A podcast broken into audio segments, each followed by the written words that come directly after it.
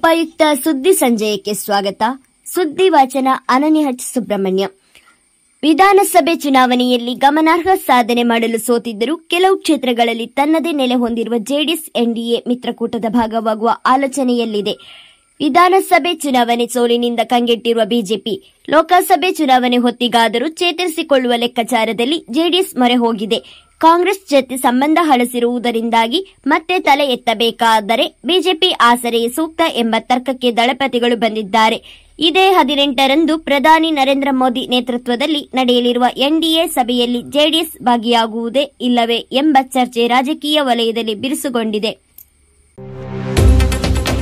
ವಿಚಾರಣೆ ನಡೆಸದೆ ಅಥವಾ ನ್ಯಾಯಾಲಯದ ಸೂಚನೆ ಇಲ್ಲದೆಯೇ ಯಾವುದೇ ವ್ಯಕ್ತಿಯ ಬಂಧನದ ಅವಧಿಯನ್ನು ವಿಸ್ತರಿಸುವುದು ಅಕ್ಷಮ್ಯ. ಇದು ಆತನ ವೈಯಕ್ತಿಕ ಸ್ವಾತಂತ್ರ್ಯದ ಹರಣವಾಗಲಿದೆ ಎಂದು ಸುಪ್ರೀಂ ಕೋರ್ಟ್ ಅಭಿಪ್ರಾಯಪಟ್ಟಿದೆ. ಪರಿಶಿಷ್ಟ ಜಾತಿ ಮತ್ತು ಪಂಗಡಗಳ ಮೇಲೆ ಕಳೆದ ಆರು ತಿಂಗಳ ಅವಧಿಯಲ್ಲಿ ಒಂದು ಸಾವಿರಕ್ಕೂ ಹೆಚ್ಚು ದೌರ್ಜನ್ಯ ಪ್ರಕರಣಗಳು ನಡೆದಿವೆ.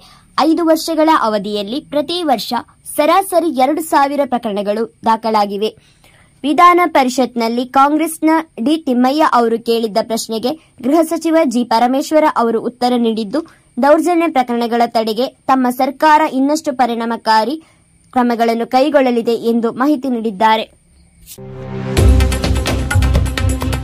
ತಮಿಳುನಾಡು ಮಾಜಿ ಮುಖ್ಯಮಂತ್ರಿ ದಿವಂಗತ ಜೆ- ಜಯಲಲಿತಾ ಅವರಿಂದ ವಶಪಡಿಸಿಕೊಳ್ಳಲಾದ ಕೋಟಿ ಮೌಲ್ಯದ ಚಿನ್ನಾಭರಣ ಸೇರಿದಂತೆ ಇತರೆ ವಸ್ತುಗಳನ್ನು ಕಾನೂನುಬದ್ಧ ವಾರಸುದಾರರಾದ ನಮಗೆ ನೀಡಬೇಕು ಎಂದು ಜಯಲಲಿತಾ ಅವರ ಸಹೋದರರ ಮಕ್ಕಳಿಬ್ಬರು ಸಲ್ಲಿಸಿದ್ದ ಅರ್ಜಿಯನ್ನು ವಿಶೇಷ ನ್ಯಾಯಾಲಯ ವಜಾಗೊಳಿಸಿದೆ. ಜಯಲಲಿತಾ ಸಹೋದರ ಜಯಕುಮಾರ್ ಅವರ ಮಕ್ಕಳಾದ ಜೆ ದೀಪಕ್ ಮತ್ತು ಜೆ ದೀಪಾ ಅವರು ಸಲ್ಲಿಸಿದ್ದ ಅರ್ಜಿಯನ್ನು ವಿಶೇಷ ನ್ಯಾಯಾಲಯದ ನ್ಯಾಯಾಧೀಶ ಎಚ್ ಎ. ಮೋಹನ್ ವಿಚಾರಣೆ ನಡೆಸಿ ವಜಾಗೊಳಿಸಿದ್ದಾರೆ. ಹಾಸನ ಜಿಲ್ಲೆಯಲ್ಲಿನ ಜಲ್ಲಿ ಕ್ರಷರ್ಗಳ ಅಕ್ರಮಗಳ ಬಗ್ಗೆ ಜೆಡಿಎಸ್ನ ಎಚ್ಡಿ ರೇವಣ್ಣ ಪ್ರಸ್ತಾಪ ಮಾಡಿದ್ದು, ಕಾಂಗ್ರೆಸ್ನ ಕೆಎಂ ಶಿವಲಿಂಗೇಗೌಡರನ್ನು ಕೆರಳಿಸಿತು ಇದು ಇಬ್ಬರ ಮಧ್ಯೆ ಜಟಾಪಟಿಗೆ ಕಾರಣವಾಯಿತು.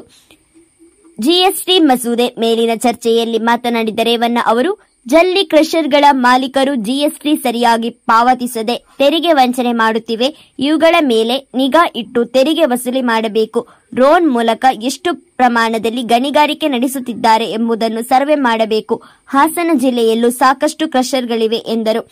ಇದರಿಂದ ಕಿರಿಕಿರಿಗೊಳಗಾದ ಶಿವಲಿಂಗೇಗೌಡ ಅವರು, ನಂದು ಒಂದು ಕ್ರಷರ್ ಇದೆ. ನಾವು ರಾಯಲ್ಟಿ ಮತ್ತು ಜಿಎಸ್ಟಿ ಕಟ್ಟುತ್ತೇವೆ. ಪರೋಕ್ಷವಾಗಿ ನನ್ನ ವಿರುದ್ಧ ಮಾತನಾಡುತ್ತಿದ್ದಾರೆ ಎಂದು ಹರಿಹಾಯ್ದರು.